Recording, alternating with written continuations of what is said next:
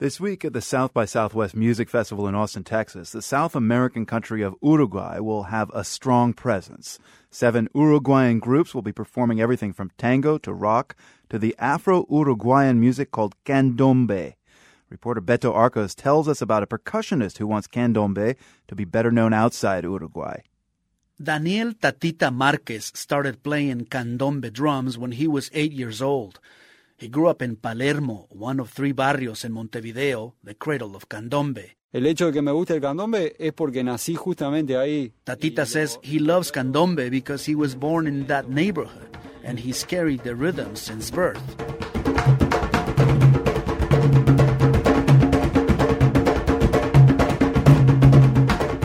Candombe rhythms are played on three barrel shaped drums called chico, repique, and piano.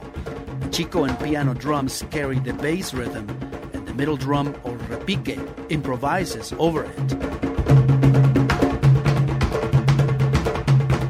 African slaves brought candombe music to Uruguay more than 200 years ago. It was played in the Afro Uruguayan community, but with time it became everybody's music.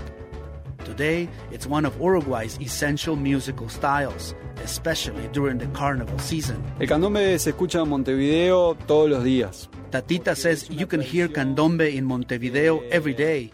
He says it's music played in groups called comparsas as they walk in the streets. In the past few years, Tatita has been on a mission to make candombe better known outside Uruguay. His new project is called Mukunda it's a fusion of candombe rhythms and jazz.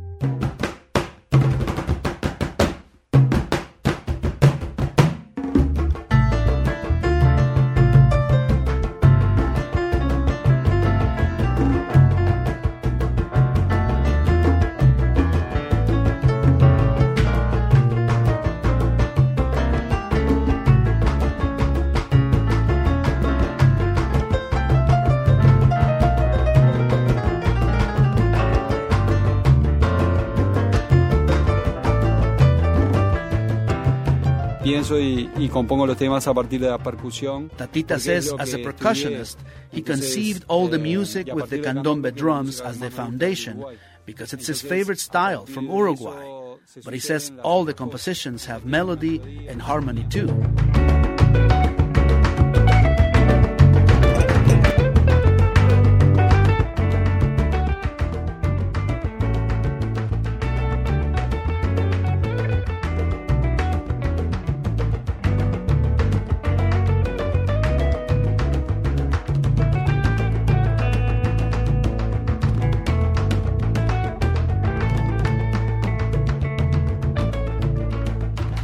Goal is to take this music project to New York this summer. Tatita says candombe needs to be played and heard in the jazz capital. Sino que es un proyecto para Nueva York, el proyecto Mukunda. He says just as with bossa nova and other musical styles, candombe needs to take root in another part of the world. Then it can begin to get the recognition it deserves outside Uruguay. For the world, I'm Betto Arcos.